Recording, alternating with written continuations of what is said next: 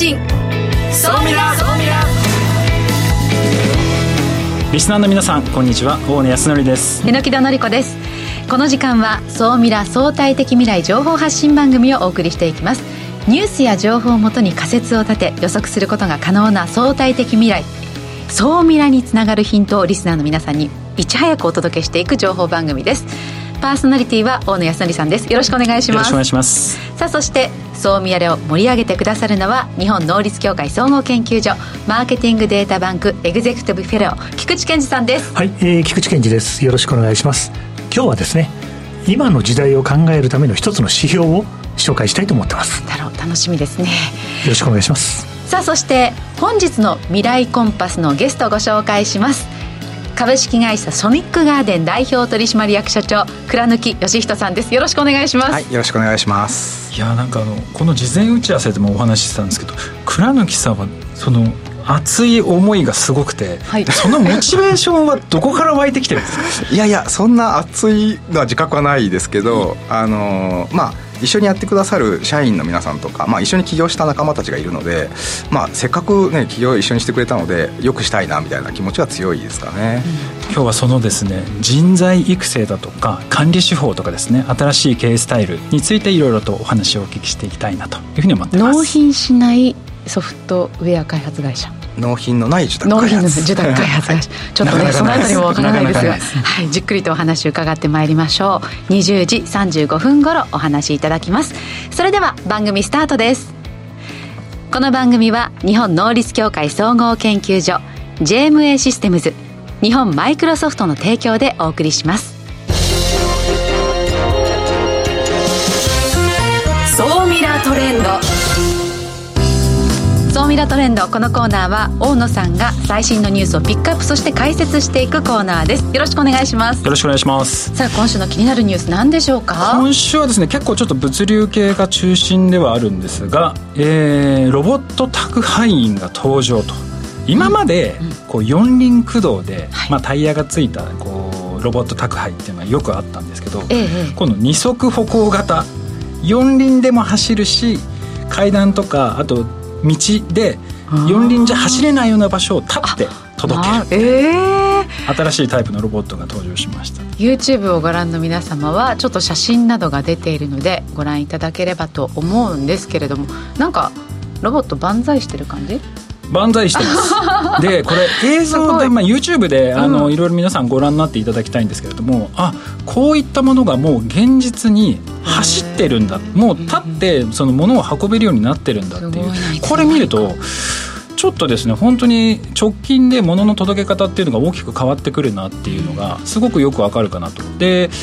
階段も走れるし、うん、その何かをこう普通の車とか普通のロボットが通れないようなところも自由に通れるっていうところで、最大積載量もごじゅっキロ、あ、結構、うん、そうなんですよ、かなりあるので、うん、で来年ぐらいには一応販売を開始するというような形でアメリカのベンチャー企業が発表し、発表してたんですね。で、実は言うと今この辺の物を運ぶっていう動きっていうのが実は大きく本当に変わってまして、はい、自動車型タイプのものと大きく分けてちっちゃい小型のラジコンとかで動かすタイプのがあるんですけれども、今この両方小型タイプも自動車型も壮絶な今争いで、まあ自動車会社もそうですしメーカーさんもそうですし小売店もですね、いろいろ今開発を今しのぎを削っているというようなことをしている感じですね。で、思ってたよりもなんか早くロボットとかがこう自宅にデリバリーする時代っていうのが本当に早く来るんじゃないかなっていう今印象ですね、うん、でこの辺道路 の, あの法整備もだいぶ変わってきてまして、はい、あの日本の企業にとってもですね、いろいろチャンスがこれからたくさんあるんじゃないかなと思ってます。で、続いてはですね、宇宙です、はい、あの宇宙で手軽に実況実証実験できる場所が今までなかったんですね。で、それをですね、東北大学初のですねスタートアップがエレベーションスペースっていうのを今作ってまして、実験用の人工衛星を打ち上げて、はい、その中でいろいろな実証実験をすると。で、今まであの希望とか宇宙ステーションとかあったんですけど、そこで実証実験するにはものすごく時間がかかってたりだとか申請だとかフローとかが大変だったんですけど、これなんとスマホから簡単に申請できるっていう。ああ、そうですか。なのでそれにかかるコストとかっていうのも大幅に削減ができるっていうので、まあ、かなり期待をされているものですね。でにじゅうろくねんにせんにじゅうろくねんに、えー、商用化を目指していくと。で宇宙でこう実証実験すると今まで作れなかったような新素材だとか新薬品とか、まあ、そういったものっていうのがまあ作れるっていうので、まあ、今後ですねこうやって簡単に宇宙で実証できる実験できるみたいなものが増えていくとさらにですねこの辺のビジネスっていうのがまた大きく変わっていくんじゃないかなというふうに思ってます、はい、で続いて今週の初でございます。日本のものですよね、はい。あの前半も物流だったんですけれども、あの世界初のですね無人機による物資輸送で、これまあ無人機ドローンみたいなのであの物資を輸送するっていうのはまあまあよくあったと思うんですけれども、あの今回すごいのがですね配送ロボットが、えー、倉庫から受け取りました、はい、そしたらその配送ロボットがそのままドローンにガチャってこう入って、ええ、そのドローンがその配送ロボットごと現地に運んで、でそのまた配送ロボットが納品するみたいな形で、要は人が一切関わらなくて関わらなくてできるっていう、えー、そういうものでですね、まあ、今後物流網が本格的にこう変わっていくときにですねこの日本の技術っていうのが、まあ、すごく使われる可能性があるという意味で、うん、あの今注目しているところではあります、ね、結構これもたくさん運べるんですか。これはひゃっキロ運べるんです、ね、ひゃっキロで飛ぶ距離もですねひゃっキロ、ああグラムもひゃっキロだし飛べる距離もひゃっキロ で, で標高もですね今のところ今にせんメートルなんですけれども、うんうん、まあ、さんぜんひゃくメートルぐらいまで耐えられるっていうので、まずは山岳地帯における、まあ、物資の輸送っていうのにあのすごく寄与するんじゃないかというので、今 ケーディーディーアイ 含めて実証実験していると。いやこれ先です、あの道路もそうですけどこうした、ね、空の道に関してもその結構規制緩和必要になってきますね。そうですね。で今もう国がですね本当にここに力を入れて法制度を思ってた以上に早く変えてる、まあ、先週もちょっとお話ししましたけれども、なのであの物流網っていうのが我々が思ってる以上に早く街中でドローンとか自動運転の車が走るっていうのが来るんじゃないかなというふうに思っています、うん、はい、今日も未来が見えるニュースありがとうございました。以上総ミラトレンドでした。ここで一旦 シーエム です。相対的未来情報発信総ミラ。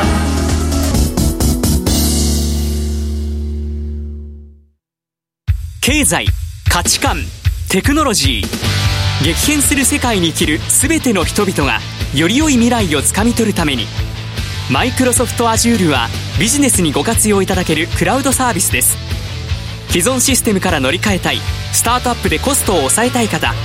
プログラミングフリーで今すぐ使える エーアイ から アールピーエー までじゅうにかげつかん無料でお試しも可能。まずは総ミラウェブサイトバナーをクリック。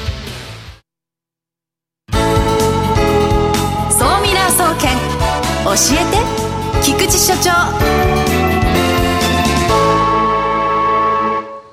最新データから未来がわかる総ミラ総研教えて菊池所長のコーナーです。菊池さんよろしくお願いします。はい、今日もよろしくお願いします。さあ今週の総ミラ注目のデータ何でしょうか。はい、まあ、時代感を映し出す指標というものを一つ紹介したいなと、まあ、年末ですから、うん、はい、まあ、こんなシリーズでいってみようかなと思います。で今回の数字なんですけども、だいいちいは累計はちじゅうごまんぶでした。うーん、万部ってことは本ですね。さすがお話が早いです。だって菊池さん本とか、ね、専門誌とかのまさにその、まあ、何でも見ていらっしゃるから ね, ね, ねあのかつてないぐらいあっさりバレましたということであのお届けしていきましょう。このはちじゅうごまんぶ突破もうご名答です、はい、本なんですけども、はい、また今年もですねこのじゅうにがつついたちに、はい、年間ベストセラーランキングというのが日本出版販売日版あと東販そのふたつの機関から一気に発表になっている、はい、ということです。でその中で栄えあるだいいちいに輝いたのが今年はですねはちじゅうごまんぶ、あ累計ですけどね、あの人は話し方がきゅうわり、長松茂久さんの素晴らしささんから出てる本が見事、まあ、いちいですか。全部で見て一番売れた本だと。はちじゅうごまんぶ。そうなんです。そういうものがいちいを取るようになってきてるんですね。コロナ禍の影響が大きいんじゃないでしょうか。なるほどね。つまり家の中でコミュニケーションを取るとか、うん、ズームでコミュニケーションを取らなくちゃいけないとか、コミュニケーションの仕方が変わったところで話し方をみんながやっぱり、ね、こういうあの売れる本ってやっぱ不安の映し鏡だなというふうに思うので、うそう考えるとこの本が売れてる背景も分かる気がします。最近多いのはオンラインセミナーもすごく多くなってるじゃないですか、はい、なのできっと話をする一般の人の前で話をする人も増えてきたので、うんうん、ただで興味関心度も上がってきたのかもしれないです。そうですね、このきゅう割シリーズもね、人は見た目がきゅう割だとか伝え方がきゅう割とかいろいろね出てきましたけども、はいはい、きゅう割シリーズまだまだしばらく続くトレンドかどかということですね、うん、でトータルで見るとですね、ランキングを総合ランキング、これあのじゅうにがつのついたちに発表になるんで、厳密には年間のベストセラーというよりも若干前に締めがあるんですけども、えーはいまあ、ちょっと YouTube でご覧の皆さんは字が小さいかもしれません、まあ、ぜひ日本出版販売か当販さんのランキングを見てほしいんですけども、はい、今申し上げた人は話し方がきゅう割というのがはちじゅうごまんぶ、にばんめのスマホのこれもよく売れてる本で、我が家にも転がってますけども、あのごじゅうさんまんぶですかね。ごじゅうさんまんぶ。スマホのもうスマホばかり見てるのはどうなんだろうなっていう不安がこの本をベストセラーに押し上げてる。なるほどね。こんな感じでですね、まあ鬼滅の刃塗り帳とかですね、はい、パン泥棒とかなんだろう、これ小説ですかね。パン泥棒とかあれですかね、えー、と絵本ですかね。あ、そうですか、はい、いやいやこれあ時代の写し鏡だなみたいなことで見ていただくと、そういえばそうだなみたいなことを考えていただく一つの材料になります。パン泥棒、はい、分かるかも。お分かりになるじゃないですか。図書館で見ました。そうですか、はいはい、あのネズミが出てくる話だと思う。そうですね、はい、かわいいパンも出てきます。かわいいかわいいはい、それでまあそう見ららしくビジネス書のランキングもちょっと目を通しておこうかなと思います、はい、で当然のことながら人が話し方が人は話し方がきゅう割、うん、これがナンバーワンで、だいにいはお金の大学なんですよ。うーん、いやこれはあれですよね、老後にせんまんえん必要だとか、はい、若者も投資しなくちゃいけないとか、ええ、海外からロビンフットっていう若者を夢中にさせた投資のアプリが入ってくるとか、はい、世の時代感の中で、ええ、やっぱりここにも一つの不安がベストセラーを作り上げている、はいうんうん、あともう一個ちょっと気になるのが、どうぞ。これ上位に入ってるにいとよんいって、はい、やっぱり YouTube で活躍されている方、さすがあよんいはひろゆきさんですからね。ひろゆきさんもそうですし、このリベのお金の大学っていうのもやっぱり YouTube でものすごくあのヒットされている方、ね、最高の再生数があって、それがそのまま本になった、うんまあ、みんな飛びついたと。まあ、ひろゆきさんもあっという間ビジネス書のベストセラー作家になった。本当ですね、そんな感じですよね。でさんいは余計な一言を好かれるセリフに変える言い換え図鑑、これも話し方ですもんね。プロのアナウンサーの前で申し上げるのも私も恥ずかしい思いなんですが、いやいやいやいやすごい。そっか、今話し方に結構注目が集まってるってことですね。当然通りです。だからそうですね、いろんなビジネスを立ち上げられるチャンスなんじゃないかと思います、時代感的に。なるほど、はい、ちなみに先ほどからまあ部数とかもいろいろ出てるんですけど、はい、全体的には書籍って今どうなんですか、売れてるんですか。 あ, ありがとうございます。それがですね、ちょっとご紹介していくと、まあ、実は出版物の推定販売金額自体は、まあ、ずっと右肩下がりのトレンドで来てたのが、電子書籍が結構もともとコミックスは売れてたんですけど、ええ、少しずつビジネス書なんかも売れるようになってきて、はい、にせんにじゅうねんぐらいからですね、若干上向きのトレンドなんです。はい、でもともと考えると、昔はあのもう紙の本はすぐなくなるよこの国はみたいなことを言われてたのが、実は書籍も雑誌も市場規模的にはなかなか頑張っていて、うん、今トータルで電子なんかも入れるといっちょうろくせんおく円ぐらいの市場ですかね。ですからまあなかなかの市場を形成しているということで、うん、これもですね、出版科学研究所というところがデータを出しているので、興味のある方はぜひご覧になってください。で最後にこの総ミラの視点ですね、はい、お伝えすると、はい、やっぱりベストセラーとか売れてるものは世相の写し鏡です。そんな視点で眺めながら、こんないちねんで来年以降どう、どうなるんだろうなみたいなものを考えていただきたいです、うん、あと注目しているのが今月のここのかですかね。はい、先ほどの永松さんが人は聞き方がきゅう割という本を、新刊を出されます。あ、今度は聞き方の方ですか、はい、どれぐらい売れるかなっていうのをものすごく注目してます、はいまあ、あとですね、いろいろあの世の中っていうのはアナログとデジタル、まあ、進化していくんですけど、うん、人のぬくもりとか温かみとか、あと Z 世代の子は本屋で必ず本買ってるみたいな、そんなデータもあったりするんで、まあ、これからの世の中のあり方が結構ベストセラーの写し鏡であると同時に何かヒントがあるんじゃないのかなと、そんなメッセージを残して今日はおしまいとなります。いや、今日ランキングにあった本でまだまだ知らない本がたくさんあったので、この年末年始私も読んでみたいと思います。ぜひ楽しんでください、はい、ここまでは総ミラ総研教えて菊池所長のコーナーでした。相対的未来情報発信、総ミラ。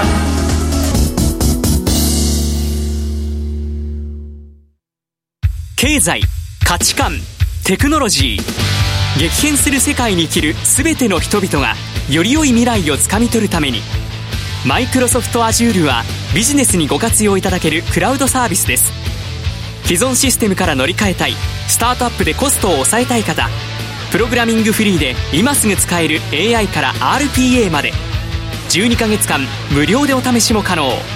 まずは総ミラウェブサイトバナーをクリック。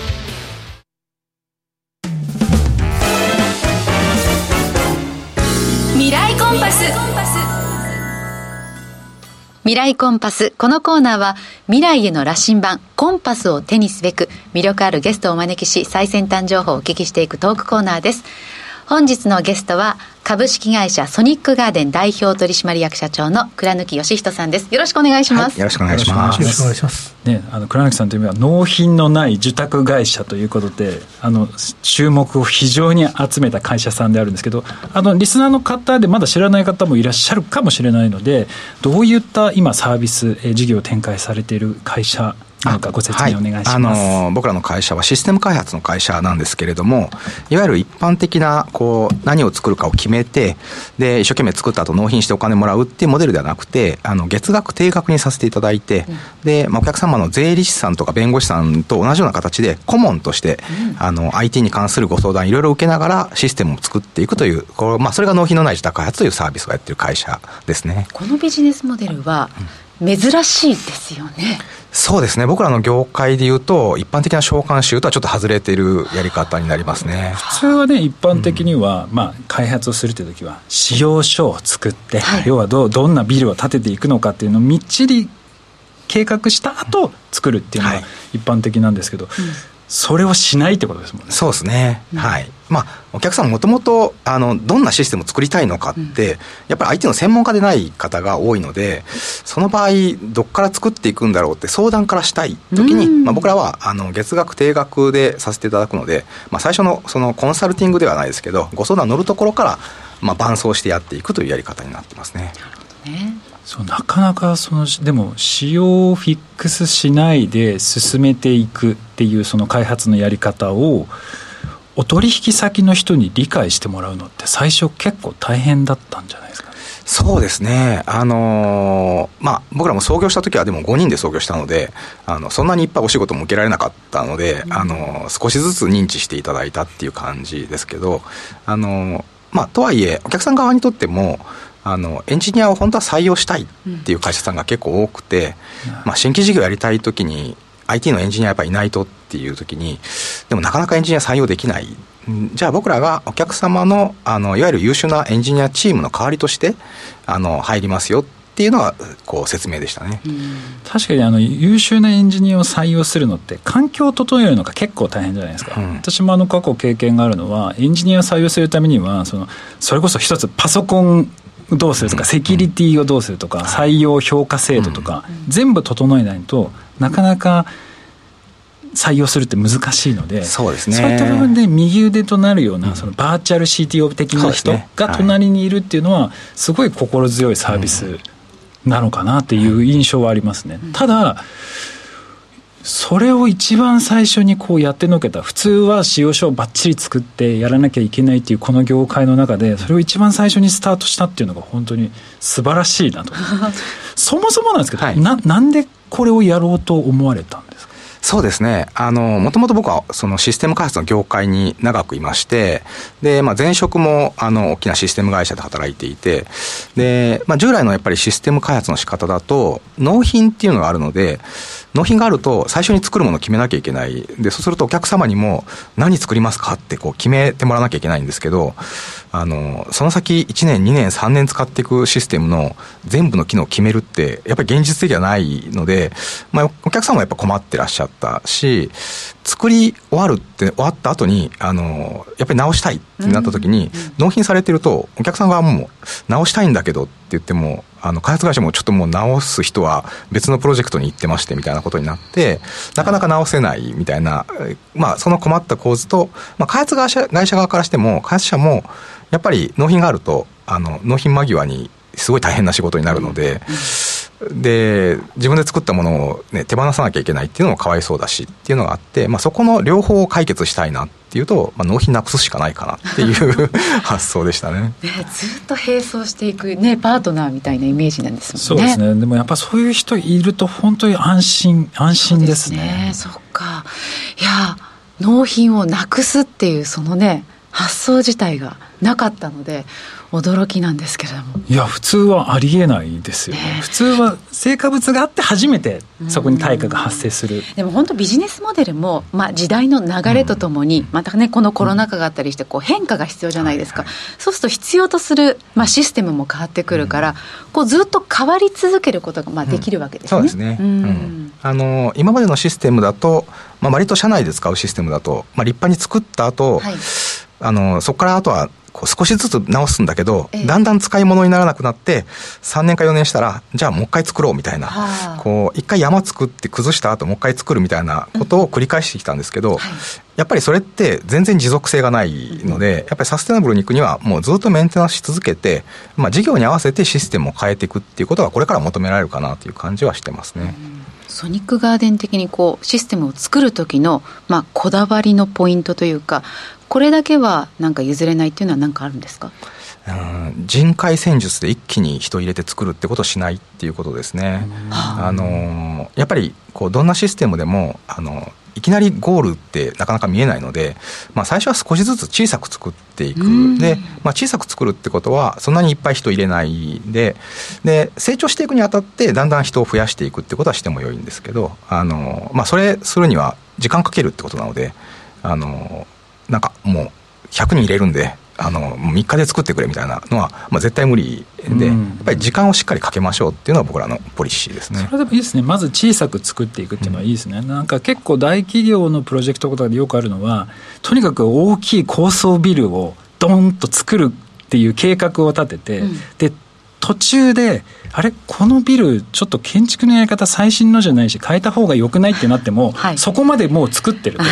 もう後戻りできない軌道修正できないと気づいててももう修正できないっていうの、うん、まあまあよく経験してて、まあ そうですね、それってこう誰にとってもハッピーじゃない、うんうん、であの完成した後もそれは使えないビルになっちゃってるしそこにかかった人にとってもあんまりハッピーではないのでそういう少しずつ作っていくっていうのはすごくいいモデルだなと思いますね。ちなみにその大企業で、まあ、そのそういう支援、まあ、エンジニアとしてやられていてそれはなんか社内ベンチャーかなんかで最初立ち上げられたんですか？はい、そうですね。今の僕らのソニックガーデンという会社はもともと私がいた前職の会社の中で社内ベンチャーっていう制度を、まあ、当時なかったんですけど、まあ、私が新規事業をやりたいっていうことで、うんあのまあ、新たに制度を作っていただいてでその社内ベンチャーを、まあ、買い取る形で独立したのが今の会社になってますね。だから通称 エムビーオー って言われてるんですよね。はいうん、そもそもなんですけどなんていうんですか大企業にいたらだって生活安定するじゃないですか。売り上げもまあまあ、 あのなくても最悪生きていけるとは思うんですけどなんでそのあえて独立をして自分たちでやろうと思われたんですか？そうですね。あの社内ベンチャー始めた時の理由もあの同じだったんですけどあのやっぱりこうお仕事長くやっていくと、まあ、仲間ができて、まあ、部下ができたりチームができていてで結構いいチームができちゃうんですよね。でいいチームできた時にあの会社員のままだとすぐこう別のプロジェクトがどうしても人が足んないんでって言って人員配置で持ってかれたりだとかちょっと今期このこの部署解散だみたいなことが起きちゃうので、うん、いやせっかくいいチームできたらこれずっと自分たちでやっていきたいよねってなったらもうあの独立するしかないというか、はい、あの自分たちの会社にしようっていうことで独立させてもらった感じですね。そうあと珍しいなと思ったのは日本の会社だとその エムビーオー みたいな要は独立するっていうのがなかなか許されない自分たちの子会社になるとか、うん、そういうのはあるんですけど、うんはい、全くこう経営者がそれを買い取ってやるっていうのが結構珍しいかなと思ったんですけどこれはどうしてその エムビーオー をするっていうところまで行き着いたんですか？なんか社内でなんかいろいろあったんですか？そうですね、あのー、僕らが社内ベンチャー立ち上げた時に、まあ、社内ベンチャーなので、あのー、最初はまあ赤字でも良いで、まあ、言ったらさんねんかんはあの好きにやっていいよって言っていただけて、まあ、すごくいい会社だったんですね。いい会社ですね。ですごくありがたくて、で僕も初めて経営するので最初はやっぱり赤字ずっと赤字であの失点ばっとしながらで、ようやく事業の芽が出てきて、まあ、なんとかうまくいくかなってなった時にあの会社側の都合というか、まあ、その会社の中でグループ内で合併をする、まあ、いろんな子会社を吸収して、まあ、いっこの大きな会社にしていこうっていう動きがあって、で僕らはそれがあのにねんめぐらいになった時にもともと社内ベンチャーの次は子会社だっていう話でお話をさせてもらったんだけど、いや会社の方針としては合併する方針なので君たちを子会社で出すことは難しいみたいな話があり、いやで、まあ、あと数年待ってくれみたいなことを言われたんですけど、あのちょうどいわゆる東北大震災のタイミングで、でなんか僕もそこで会社の中であと数年待ってから独立するのってもしかしたらまた、ね、チーム解散のリスクもあるし、まあ、事業もうまくいき始めたので、まあ、もう今ここしかないかなっていうことで、じゃあ合併しようっていう会社の中で独立するにはどうすればいいですかっていうのを、まあ、相談していったら買い取るしかないねっていう形になったっていう感じですね。どちらかというともう独立したいと思って最初からやってたというよりかは、うんまあ、今の仲間とかと一緒にやっていて会社の環境を考えると消去法的にあもう、ねまあ、独立せざるを得なかった。そうです、あのもうそれしかないというか